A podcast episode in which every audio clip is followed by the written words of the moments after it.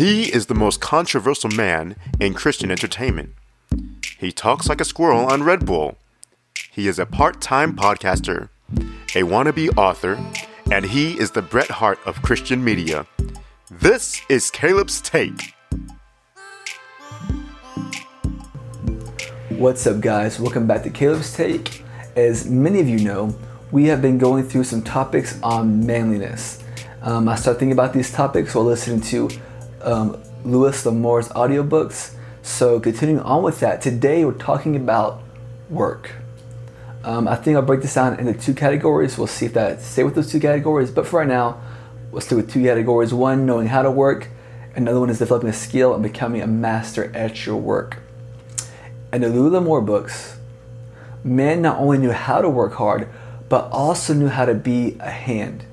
You know, if you ask anyone if they're a hard worker, I doubt you hear many people say, No, I'm not a good or a hard worker. Everyone thinks they're good workers, but it's evident that not everyone is a hard worker or a good worker. You just work one job, you realize that. Um, I first learned what it meant to be a good hand when I started working at Brad's Heating and Air.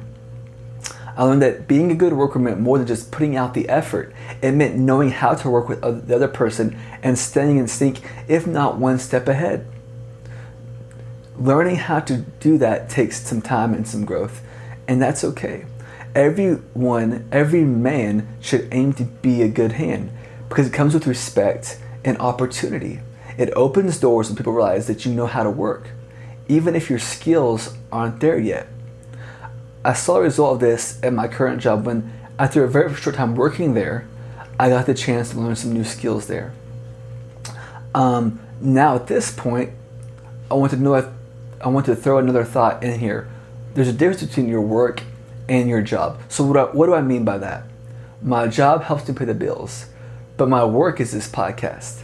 And one day I want this podcast to be what's paying my bills. But if that never happens, I would still do it, and I will still do it because it's what I'm passionate about. Men need to be passionate about their work and what they do because it's part of what defines them. When you work, God finds pleasure in it. So, how do you find that work that you're passionate about? Well, right around the time I graduated high school, maybe a year later, I struggled with what I was going to do, where I was going, who I was becoming. I was working a job and I wasn't sure if this job was a job I wanted to be my work. When one day during a church service, an elder who I deeply respect came up to me and told me that I needed to find a job or a career or work or whatever you wanted to, however you wanted to find it, that when I woke up every morning, I would be excited to go to work. He owns a business and he said after all these years of work, he's still excited, still looks forward to going to work in the morning. So after receiving this advice, I began to do some soul searching into what kind of work would do that for me. Um, I recently talked to a guy who retired at a very young age, and leading up to his retirement and the first week or two of his retirement, he loved it. He was excited about it still. However, I talked to him the other day, and his enthusiasm had waned quite a bit. Why? Because now he had too much free time and less purpose. Plus, most of his friends still work. He found purpose and community at his job, and so do we. The final thing we must remember is that our true work is for the kingdom. And kingdom work is where you find the ultimate purpose. What is God calling you to be? Are you willing to do the work it takes to reach that calling? We have to be men in my generation who can work and build our homes and our country and the kingdom. I believe in this generation. I know you can achieve great things through the work you're going to do. This has been Caleb's Take. Hope you enjoyed this.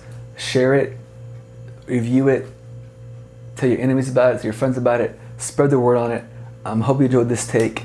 Um, we'll see you next time with another take on manliness. Be a man, be a good man, be a strong man. I'll see you next time. Bye.